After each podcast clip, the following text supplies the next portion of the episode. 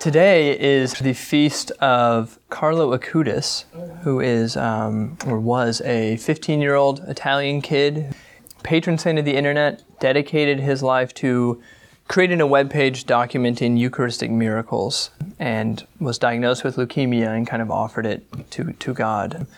So I talk to our youth and kids about him all the time, kind of you know, there's pictures of him buried in his soccer jersey of his favorite team, and he talked about how much he loved playing video games and eating Nutella. I mean, a very relatable, you know, character. Um, but the first millennial saint.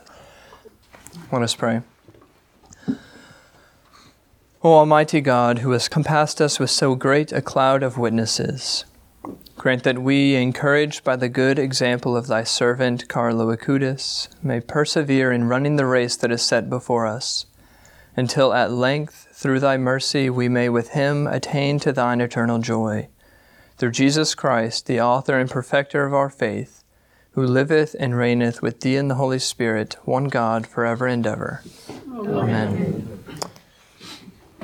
So you just get me tonight, and so to avoid uh, just hearing my voice for an hour, I've put some Bibles on the table, um, and I'm actually going to call on some people to read some of the verses. So um, if yeah, the people close, just hand them around. If you are terrified of talking in front of people, pass it to your neighbor and make them do it for you. or yeah, or if you've got a one on your phone.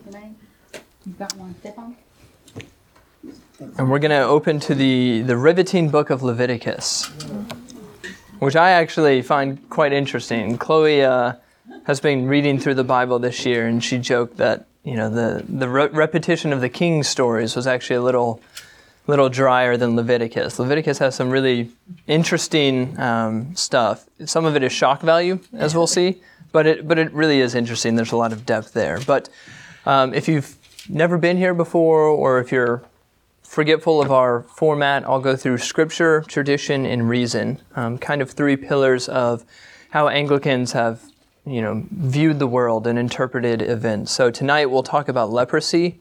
Um, we'll look at the gospel from this past Sunday in Luke 17. We'll, and then we'll look at the Levitical laws, um, Leviticus 12 through 15. Um, and I'll be a little more specific in a second. And then for tradition, we're going to look at some artwork, uh, depictions of leprosy, and we'll talk about um, how has the church kind of dealt with sickness or just leprosy and kind of the underlying spiritual condition and the metaphors that we use for leprosy? And then lastly, for reason, we're going to talk about uh, disability, kind of looking at the message underlying, you know, the biblical passages about leprosy. What do they teach us about our modern day? And I think it actually matches onto disability um, quite well. So that'll be an interesting way to, to close it out. But before we actually look into Leviticus, um, take a moment to briefly explain purity laws. Um, the Old Testament laws have all sorts of laws governing all sorts of states of affairs. And, and the point was this, and if you read Leviticus and you think, you know, why does God care what clothes the Israelites wore or what fabrics were mixed? If you had cotton and polyester or linen, why, why does that matter? Um, we'll look at spe- especially with like the purity cleanliness laws. Um, and we'll talk about how they don't actually, there's no moral weight to those. Um, being unclean was not equal with being sinful, but it was a, a, a, ritual uncleanness. And why does God care about that? The, the point, and I think it's helpful to always remember, is God is setting Israel apart so that they look and act different than the other nations. That's, that's it. So this makes them look different so that they can actually be a witness to God's saving power. Um, in some cases that we see, like in the in the tales of war, they're supposed to look weaker. Um, God, you know, cuts their their armies in half or in eights, so that the other nations know for a fact we just got beat by some deity, because clearly it was not the 30 men who, who beat an army of 3,000. Um, everything in all the laws governing them, it's always intentionally setting them apart. Um, that is what it means to be holy. It's, it's setting Israel apart so that they look and act different. So, um, as we look at the purity laws, kind of keep that in mind. Uh, the, the, cleanliness no, the cleanliness laws were always concerned in kind of hearkening back to the created order. So think Garden of Eden, God creates humanity, and there's a, a wholeness, a completeness to it. And we actually see that progressing in the stages of creation. We see in, in one of the creation stories when we get Adam created first before Eve, there, it's incomplete. And it's not until God creates Eve that humanity is seen as whole, as complete. And so then they are able to fully enjoy God's promises in Eden. And then when they disobey, they are kicked out and they're kind of severed from that completeness, that wholeness um, of enjoying God's covenant relationship with them. And the rest of the Old Testament is kind of about them regaining that in some ways. The epitome of how they regained that was the, the temple system, the sacrificial system, making their way into the Holy of Holies once a year when the high priest would do it. And that was kind of that restoration of that Edenic relationship with God. And then they would subsequently lose it. And that's kind of where we get all of these rituals. But it's about ritual worship. It is not about sin when we're talking about purity. Do they map onto each other a lot? Sure. But uncleanliness is, it's not cleanliness is next to godliness. That's, that's not what's happening in the Old Testament. Um, they're, they're kind of separate and they're intended to do different things. So we'll, we'll look at Leviticus tonight. Um, I'll read a couple verses. I'll have some other people read a couple verses, but we're going to start with chapter 12. And uh, if you open a Bible up to there and yours has headings, you'll see that it says purification of women after childbirth, which is always a fun topic. And it's always a, a hotly debated topic because I think we misunderstand the point of this. And I think we do that when we conflate uncleanliness with sin. And so then it comes across as this um, interrogation of women, you know, subjugating them. They, they have a kid and now they're also sinful. Having a child is somehow sinful put that to the side and kind of get rid of it for now. And let's try to approach this with, with an idea about ritual worship and this severance of God's blessings that we all experience that doesn't always have to do with sin. So Leviticus 10 is kind of these laws about if a woman conceives and bears a male child, she shall be ceremonially unclean seven days. Um, and then it talks about, you know, her time of blood purification shall be 33 days. And then if she has a female, the days are different. So right off the bat, there should be a recognition that having a female and having a male are not less sinful or, or more virtuous than the other. So we know this is not about sin. This is not a moral failing to have a child. If you actually look at some of the biblical writings, I mean, this is the tangent, but there was a thought that um, a male formed in a different amount of days than a woman in the womb. So they were trying to mathematically, you know, map this onto it. But again, we know just intuitively having a, a, a girl versus a boy, there's no virtue difference in there. But why the difference in ceremonial uncleanliness days? Because it's not about sin or virtue or morality. It's trying to say something about a woman giving birth that somehow maps onto uncleanliness. And that might make us uncomfortable, but I think if we look a little deeper, we start to understand better the, the worldview behind this. So um, we'll, we'll try not to get too graphic, but implicit in all of these passages is this idea of life fluids. I know that sounds a little, little archaic or, or strange, life principles. And the loss of those fluids was somehow depleting your wholeness, your humanity. So when we look at Leviticus 12, which is not the point of our talk, but I think it sets the stage well, when, when it comes to childbirth, a pre scientific nature of childbirth, what happens when you give birth? You lose blood and water.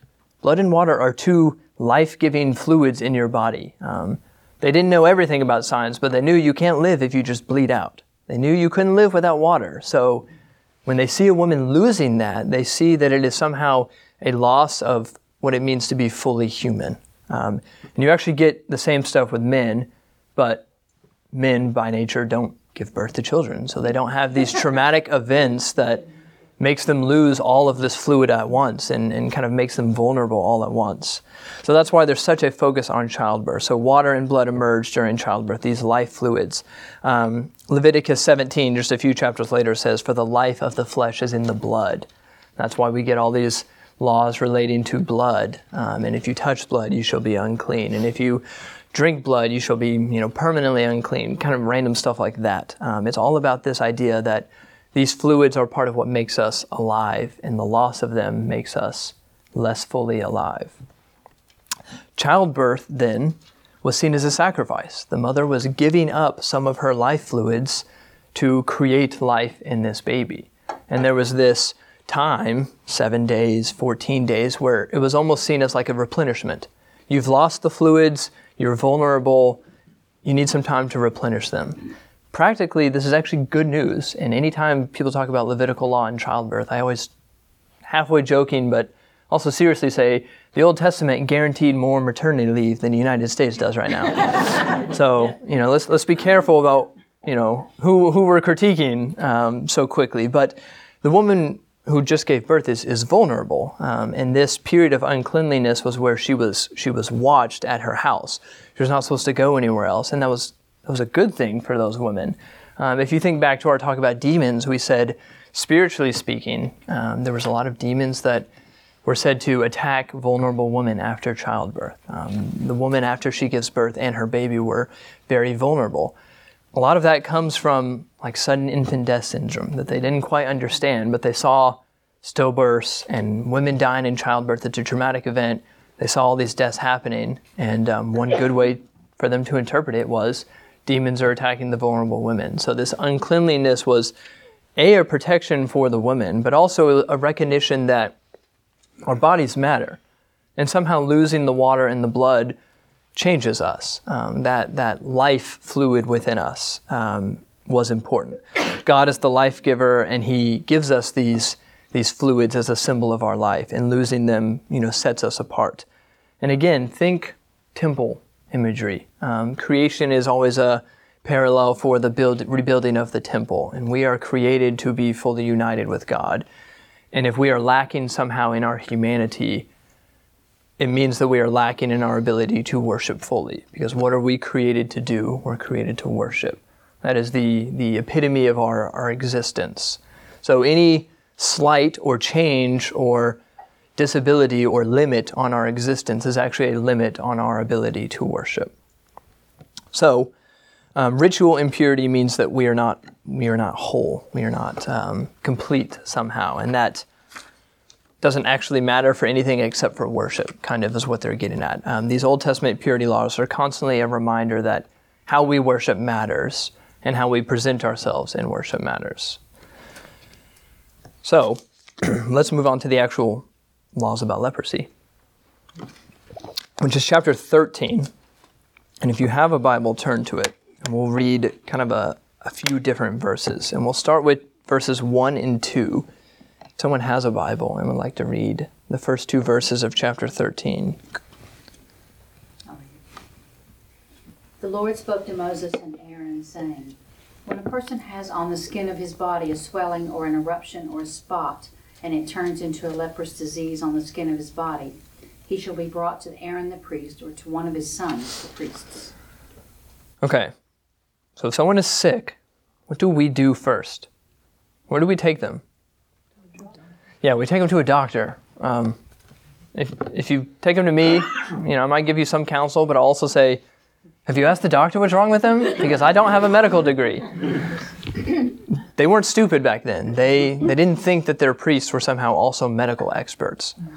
So we get this introduction to leprous disease. Um, we'll kind of get into this. Uh, Hansen's disease, as we currently understand it, is not a perfect map for these Old Testament leprous diseases. Um, some of the symptoms that we see don't match perfectly on. We think of it as you know extremely contagious, kind of in some parts of the Bible. The way it's spread and some of these verses doesn't actually match onto what we understand as Hansen's disease here. But you see in verse 2, it says uh, a leprous disease, and then my Bible actually has a little I next to it. And at the bottom of the page it says, a term for several skin diseases, precise meaning uncertain. If you had something on your skin, they kind of called it this word, lepra, or leprous disease. Um, it was a whole host of conditions. So again, this is very well likely to be leprosy as we understand it, but also other sorts of skin conditions. Anything that was boiling on the skin. And as we see soon, if you lose the fluid, that is kind of the mark. That's uncleanliness, because again, this life fluid, you're losing parts of your body. But they take him to a priest, because again, this is about ritual impurity, worship. They're not actually, hopefully, they are concerned with the cure of this, but primarily they're concerned with how does this affect your ritual state in worship? How does this affect your ability to join in the promises of God as He has revealed them to the Israelites? How has He revealed them to them in the sacrificial system? That's, that's kind of the core of this.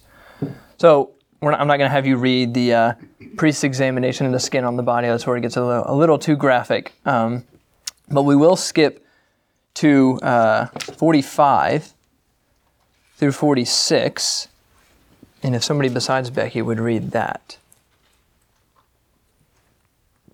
I'll read. The leprous person who has the disease shall wear torn clothes, and let the hair of his head hang loose. And he shall cover his upper lip and cry out, Unclean, unclean. He shall remain unclean as long as he has the disease. How much further? You can finish that verse. Okay. He is unclean, he shall live alone. His dwelling shall be outside the camp. Okay, so if a person, after we've skipped the priest examination, and, and Father Steve mentioned this in his sermon, it, it really is um, hilariously intense of, you know, the, the rituals associated with killing the bird, blood on the thumb, the ear, send one bird away, blood on the goat, oil with the goat, you mix the blood in the water, which should be a signal to us. Talking about life fluids here, the blood and the water that we've lost or that you lose in leprosy. That's part of the ritual cleansing of you. You're regaining some of those life fluids. But if you have it, it says the person shall wear torn clothes, let the hair of his head be disheveled, which sounds peculiar to us.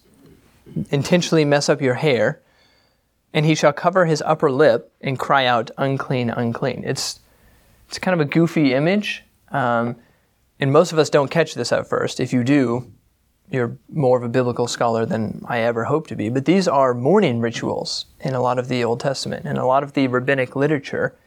If you had a loved one who would die, these were some of the rituals prescribed for you for mourning. You would dishevel your hair to kind of demonstrate your outward disarray. You would walk down the street and you would not cry out, unclean, unclean, but you would cry out a whole host of other things, basically announcing your current state to people that I am I'm in a period of mourning. You would tear your clothes. You sometimes would shave your head. That says dishevel your hair, um, and you would kind of walk through the streets announcing your mourning period. So what is happening here? Why would they be engaged in a mourning ritual? Not They're separate from their community.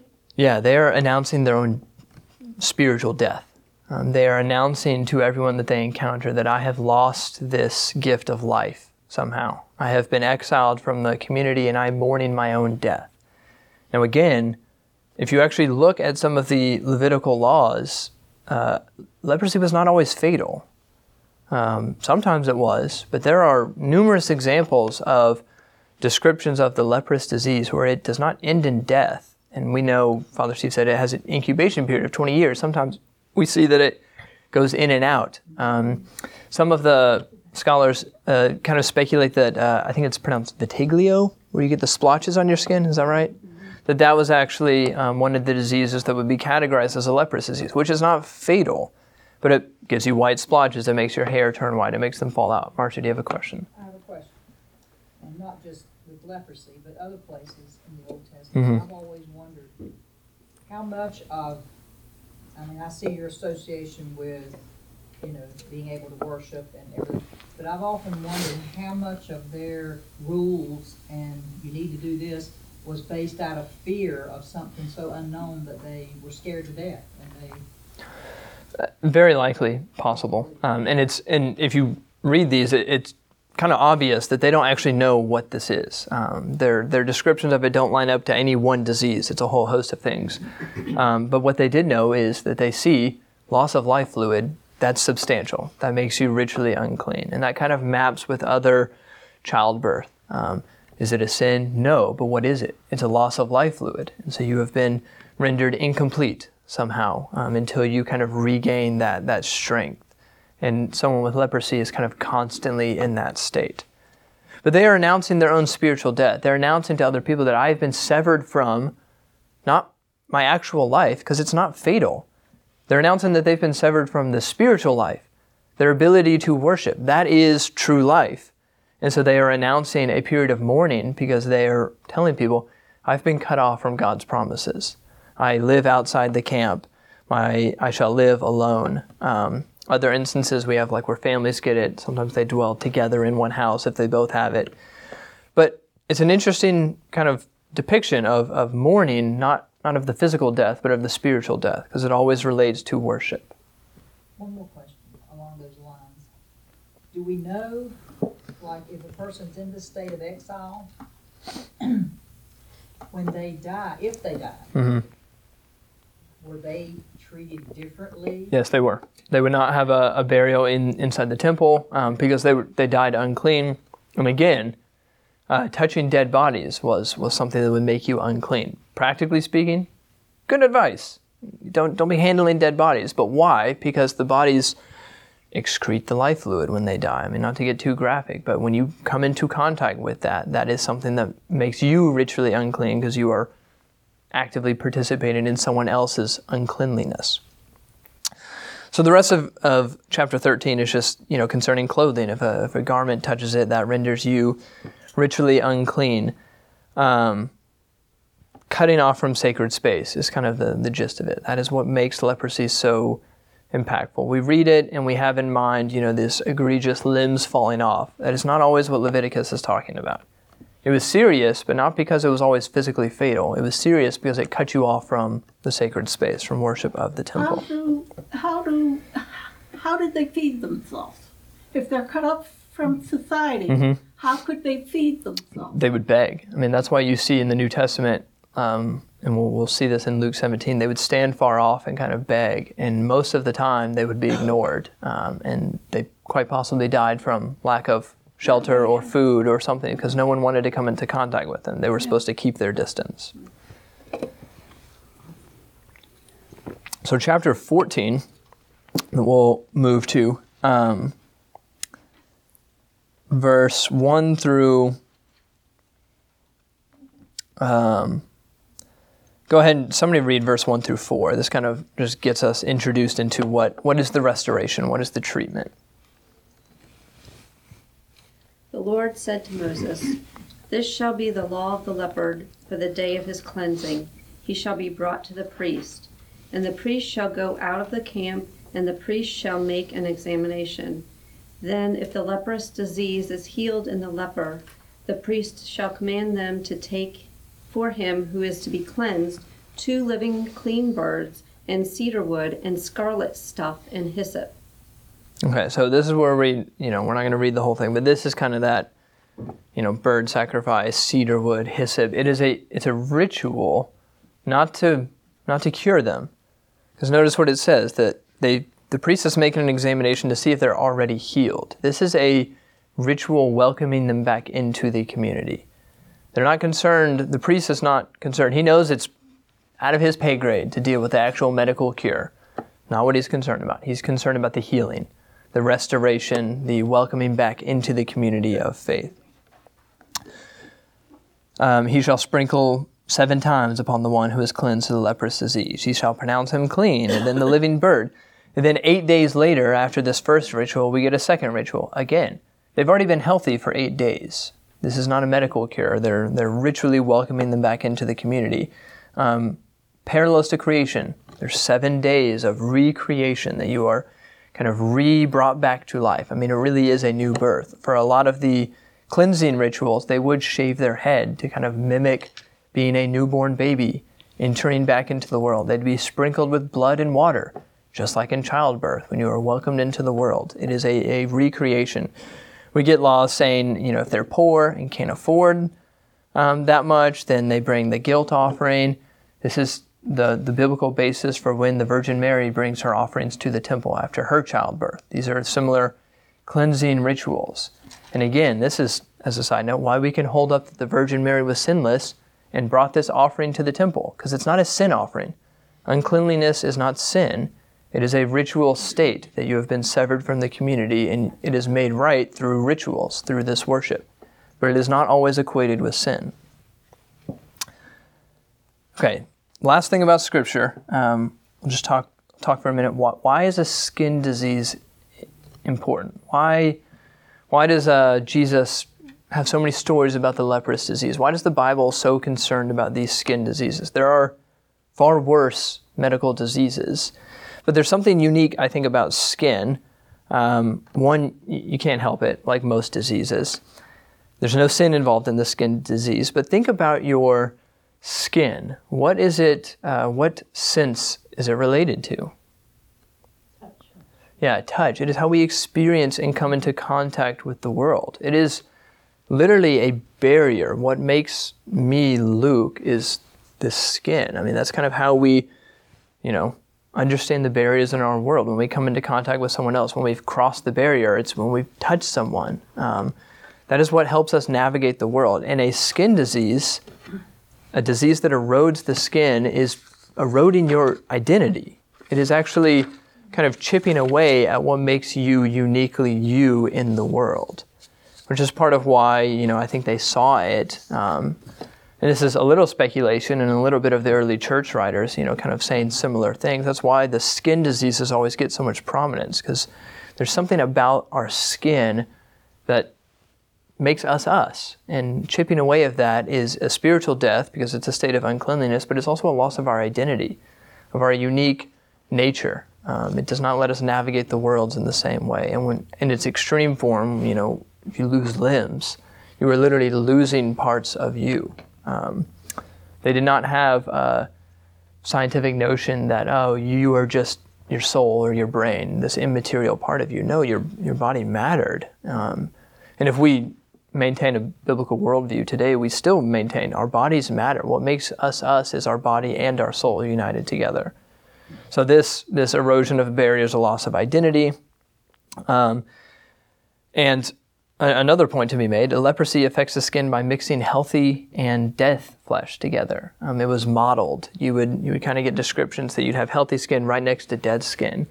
And I think this is a good introduction um, for us to kind of move into the way the church has always seen leprosy in the Bible. Um, there are these scriptural undertones, but a lot of the early church always tried to make parallels with, with leprosy. Um, it was more than a disease, it was a metaphor for sin, usually. Sometimes heresy. Um, Augustine kind of talks about leprosy as being this metaphor for heresy in our lives. We have good doctrine and bad doctrine, and sometimes they're all mixed together. And it's not until we actually live into the life of the church that we recognize the impurities within us and the bad doctrine, like the bad flesh, is kind of scarred over and replaced with healthy flesh. That's one way to go with it. Um, but I think sin is a good a good way to do it. And I know it's a little confusing because I've been saying this isn't about sin, this isn't about sin, and now I'm making a metaphor about sin. Um, but I'm in good company. This is kind of a long-standing comparison that the church has always made. Um, and I think turning to Luke 17, as we kind of make this pivot to, transit, to, to tradition, um, really makes this point and drives it home. So this, Can I ask- can I ask yes, absolutely. So is that interpretation that impurity is not about sin, is that more recent, right? That is, is that sort of relatively contemporary biblical scholars sort of reading back and saying, we think we see this? I, I think they are, but I think it's also in the Old Testament. Um, I think when, when you when you get the establishment of the different types of sacrifices, there was a moral or a sin or a guilt offering, and then there was also the the purity offering. Um, and I think by separating those, the assumption is that ritual uncleanliness is important, but it is not a moral failure on the part. Because if you had a moral failure, there were specific offerings for that. Um, there are, you know, very explicit. If you've done this sin, you bring this offering. If you've done this sin, you do this offering, or bring this animal, and this is how you go about making it right. And then uncleanliness is kind of a whole other ball game. Um, and they mix in a lot, but I, I think that's I think that it's fairly strong case within the Old Testament itself that those are, are separated. Wendy? So along with that, I just had a thought. Does that mean like probably the people back in the Old Testament times would have understood those differences then? Yeah. They also get Absolutely. Which is why I think it's it's um, misguided for us to like read the childbirth things and say, oh, the Old Testament is so sexist. It's saying women are wrong in having having children. That is that is us kind of putting our current lenses onto this text. That is not how they were understanding it. Um, they were understanding it kind of with a different world worldview, different frameworks at play here. Um, any other questions about the Old Testament before I continue with Luke 17? So at some point, are you going to speculate whether those distinctions should continue to be useful for us today? I will. I'm going to talk about how Jesus kind of tweaks them a little bit. So, the story about uh, Luke 17, this is what we read at the gospel last time, and uh, I'll just read it all the way through. On the way to Jerusalem, Jesus was going through the region between Samaria and Galilee, and he entered a village. As he entered a village, ten lepers approached him. Keeping their distance, they called out, saying, Jesus, Master, have mercy on us. When he saw them, he said to them, Go and show yourselves to the priests. And as they went, they were made clean. Then one of them, when he saw that he was healed, turned back, praising God with a loud voice. He prostrated himself at Jesus' feet and thanked him. And he was a Samaritan. Then Jesus asked, Were not ten made clean? But the other nine, where are they? Was none of them found to return and give praise to God except this foreigner? Then he said to him, Get up and go on your way. Your faith has made you well. So let's just take it bit by bit. The opening, the opening passage, we have ten lepers standing afar off. That's intentional language. They are ritually unclean. They are not supposed to be near anybody. Um, and actually, this is probably a good time. Uh, it's in black and white, but this is a depiction. You can take one and pass it.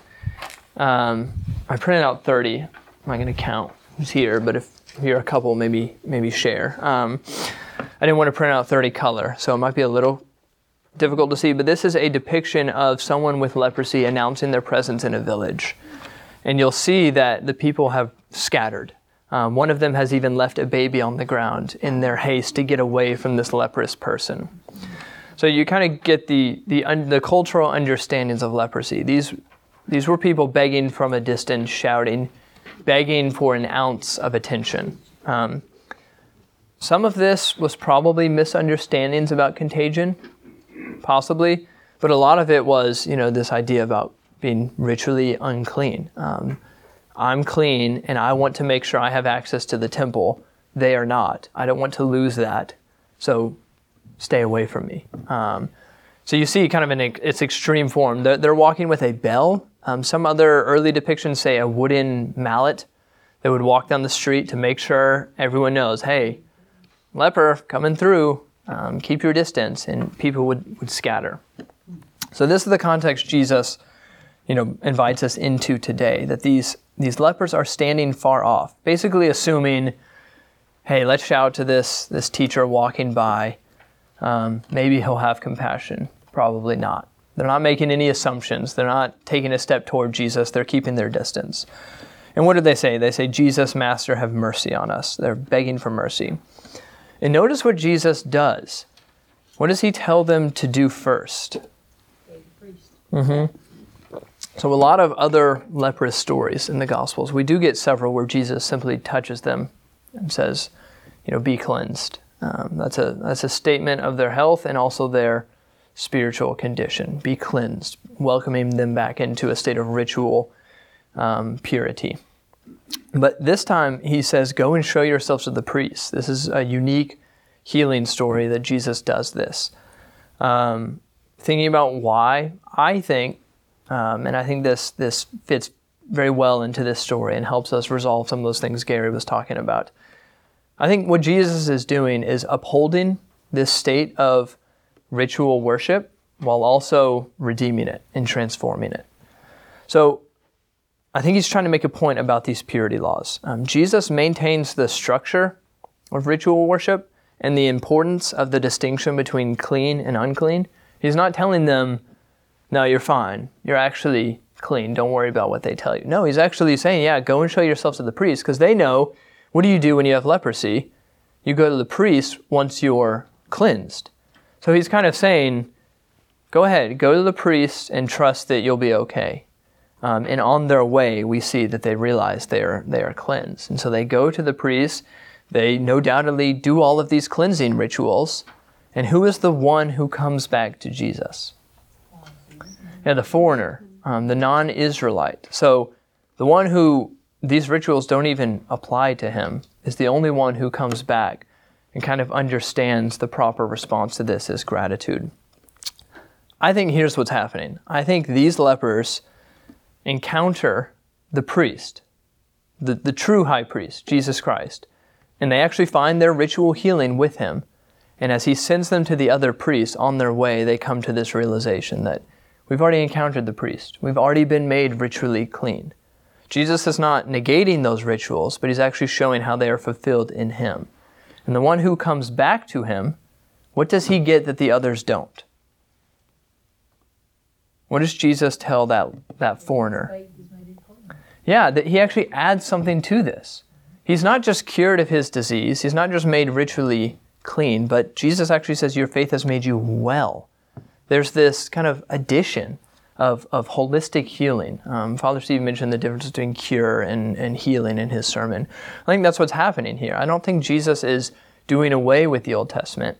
I think he's actually redeeming it. He's saying, the priesthood, the ritual, all of that is fulfilled in me. You've already encountered the high priest. And I am the high priest who declares you clean. I'm also the sacrifice that makes you clean in the first place. Um, the ritual sacrifice of the sprinkling of the blood in the water. I think he is, he is prefiguring this. I mean, he hasn't died on the cross yet, but I think that's what's happening. He's upholding this, this system while also picking away at it. He is saying, no more, you know, is there a state of uncleanliness that stays with you because I am here to, to cleanse you. He's going through the rituals. Jesus is still doing the sacrifice. He's not saying that's not worth it, but he's saying the sacrifice I'm offering is enough to cover everyone's uncleanness and everyone's sin. And then when we when the foreigner comes back to thank him, he actually says, Your faith has made you well. Marcia, do you have a question? Yeah, I just, it makes you, when you read that, you also think, it made me think that was Jesus, you know, because they were, they were cleansed. Mhm. Was he sending them back to the priest to say, you know, I am high? Yeah, yeah, that's what a lot of the commentaries, um, the early church writers say is Jesus is also kind of showing Israel. I mean, notice it's the nine people who don't come back are all Israelites, that Jesus is kind of letting them know, I am fulfilling all of this. Um, go and show the priest. By the time you get there, you're already cleansed. And of course, they'll ask, you know, who did this? Um, and the foreigner comes back and thanks him. But I think this this moves us into our tradition segment where I just want to make a brief comment on baptism and the Eucharist because I think this is mapping on nicely to this gospel story. Um, looking at that that picture, you kind of see the, the cultural context of lepers, um, the fear that people approach them with, the state of uncleanliness, and how it relates to being welcomed into the temple. Um, they were told to carry a wooden clapper, sometimes a bell. They were forbidden to enter inns, churches, mills, or bakehouses. They were forbidden to touch healthy persons or to eat with them. They were, for all intents and purposes, outcasts in society. Um, Gregory of Nazianzen, who was a, a church father, um, he said that even after all of these gospel stories, I mean, he is writing after the time of Jesus, he says lepers would still be ignored um, in their society.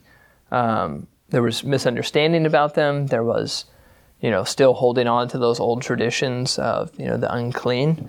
Um, and he says that even after the the writings of Jesus, even after these stories kind of spread and what Jesus has done, that people were still holding on to that idea um, of keeping the outcasts out and and you know not welcoming them back in.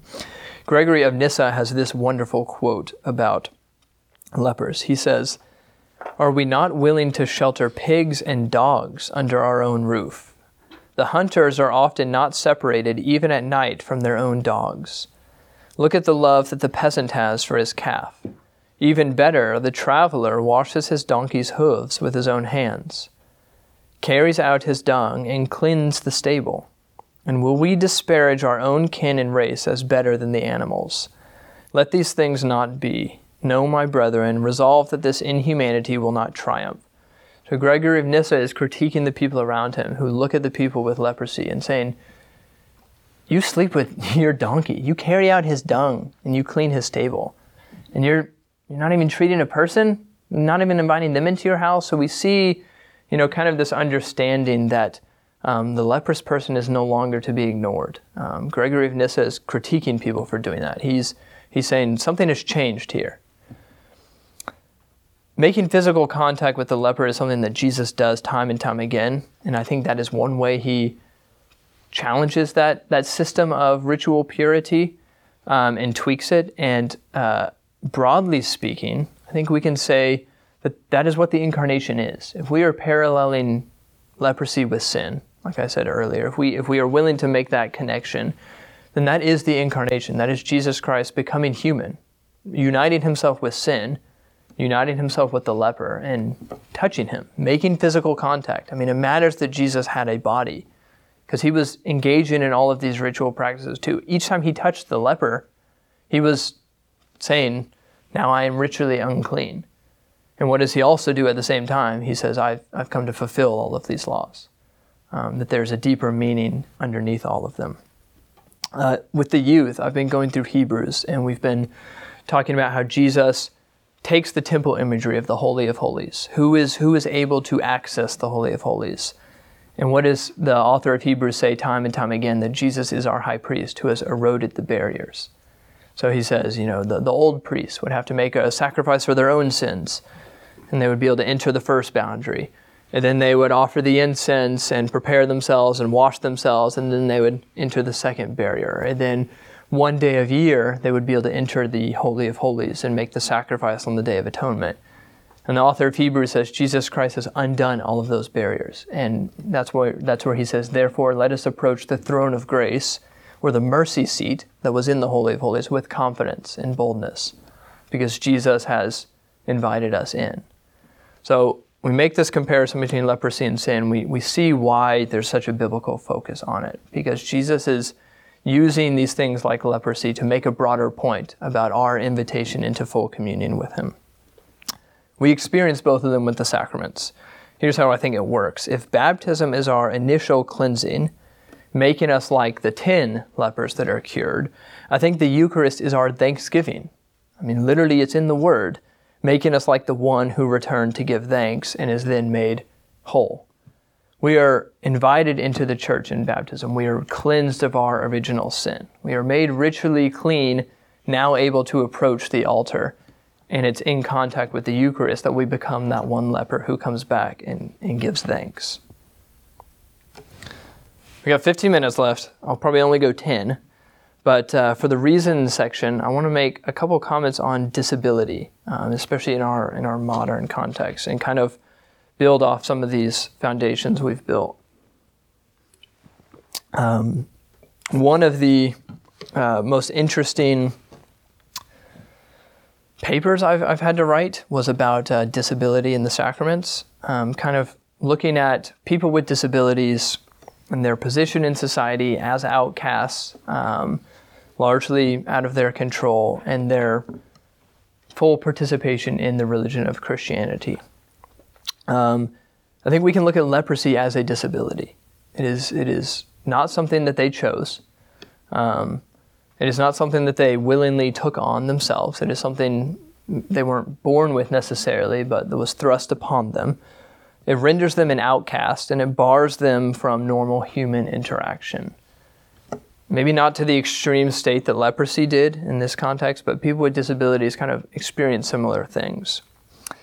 What they what they want is not just a cure, but but restoration, full participation. Somebody who is blind would, I'm sure, love to be able to see, but more than anything, they actually want to feel like they are fully participating in the world around them. And it's when the barriers come up that reminds them, oh yeah, I can't fully participate because my, my eyes don't work, or I can't fully participate because I can't hear. There's a lot of parallels here with leprosy. Um, your body not functioning the proper way that it is supposed to. But what do we do with that, um, especially when there is no physical cure in sight? I think the sacraments are the ways in which people with disabilities can be seen as transformed, as restored, invited into the full community, um, similar to the lepers healed by Jesus. So we're not talking about curing disability, but making them holy, granting them access into the Holy of Holies. Why does this matter? Because I think when we think about what does it mean to be a Christian, we sometimes think about our own personal life before we think about humanity as a whole. Here's, here's the, the test case for it. I grew up um, Southern Baptist, and a lot of being a Christian was listening to sermons and, and intellectually assenting to doctrine. That is, that is great. That is not bad. Um, learning doctrine, being able to discern right from wrong. I mean, that's what the writer of Hebrews says is the mark of spiritual maturity. And It is not what I'm, I'm not saying that that is to be ignored. But what does that mean for someone with severe intellectual disabilities who can never assent to doctrine? Or maybe you say, you know, full participation in, in the Christian life is, uh, you know, going to youth group. Um, what does that mean for someone who is bedridden and can't actually physically make their way to the church building?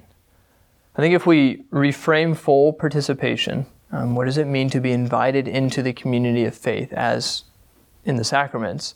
I think it's actually the most inclusive thing we can do. Um, I think it's more inclusive than just saying free for all, it doesn't really matter what you do, because that is not actual restoration.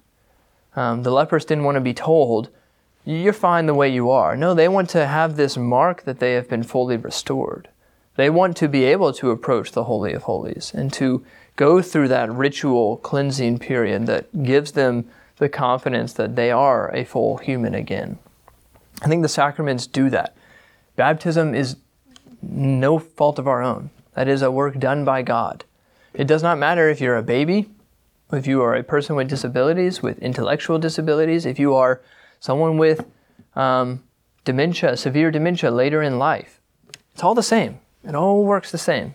It's accomplished fully by God. Same with communion. Do we have to intellectually understand how Jesus is present? No, we're called to believe it, but we're not called to understand it. Um, and if that's a prerequisite for, for taking communion, there should be nobody there on Sunday. We should all be up there with our arms crossed for blessings. Yeah. So I think I think the sacraments actually be become a means of which we see disability, leprosy, sin, whatever we want to kind of use that parallel.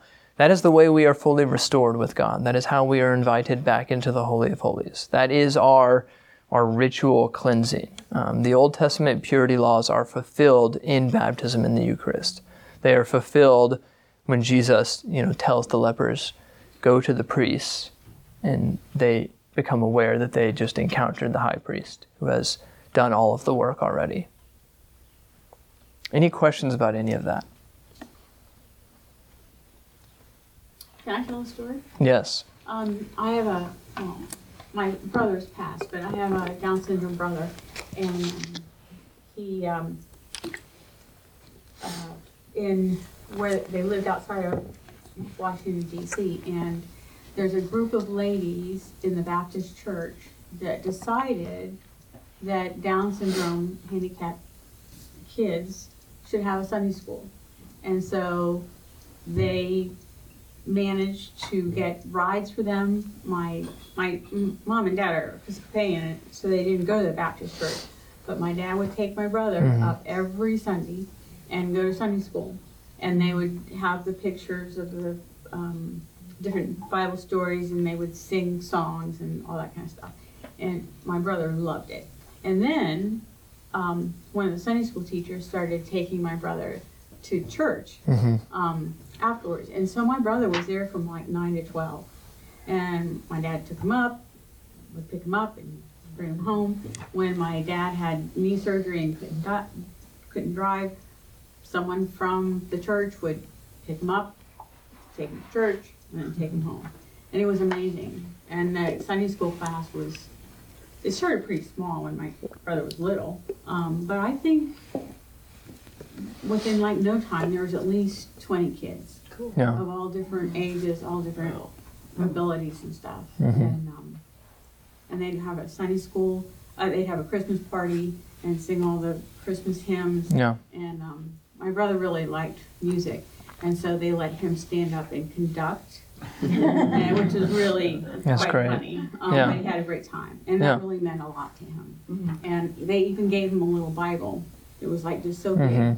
Uh, old King James, of course, but had all the pictures in it. Yeah. And um, and so that was really neat for him. Yeah. And um, and how they how it was just really important. It became really important to the whole church hmm that that class. And then when the lady that started the Sunday school um, died, they kept it going.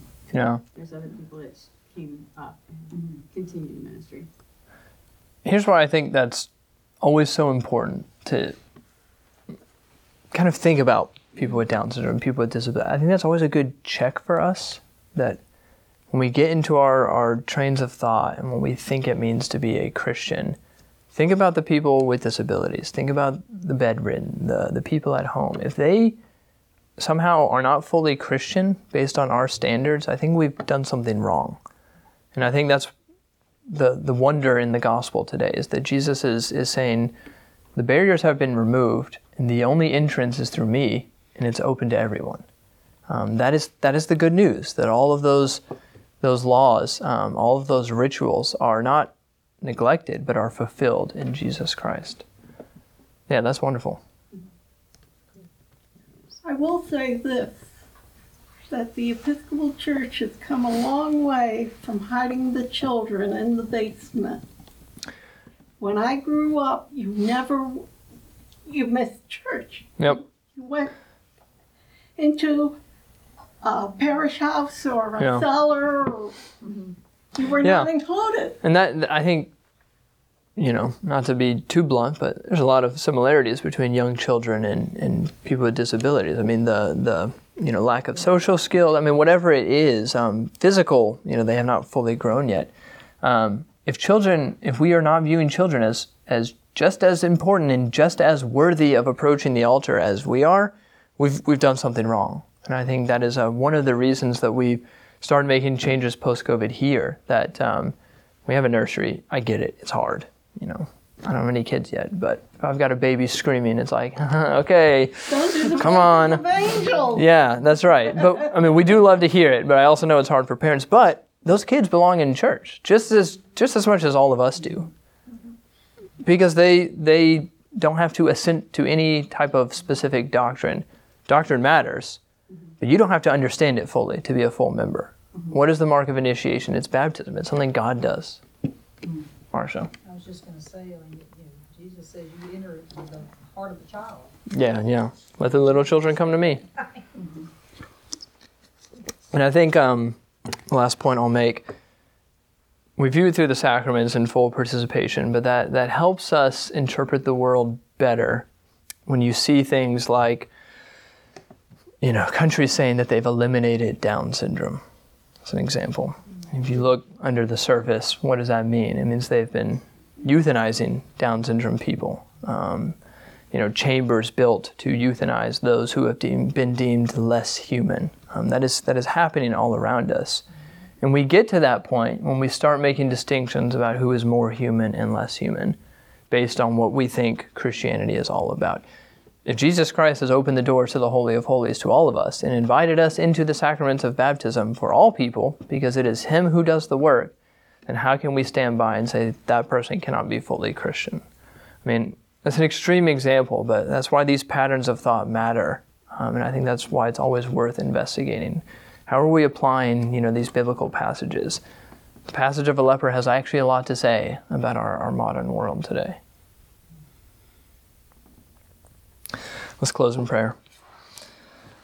My, Almighty God, thank you for the gift of your Son, our high priest, who declares us clean, invites us into the mercy seat, and invites us with boldness to draw near to him, aware of our sin and impurities, but confident in the grace that lies in his sacrifice on the cross. We thank you for the community we experience here tonight. Pray that you will be with all of us as we depart from here and that we will carry your love with us wherever we go. In Jesus' name we pray. Amen. Amen.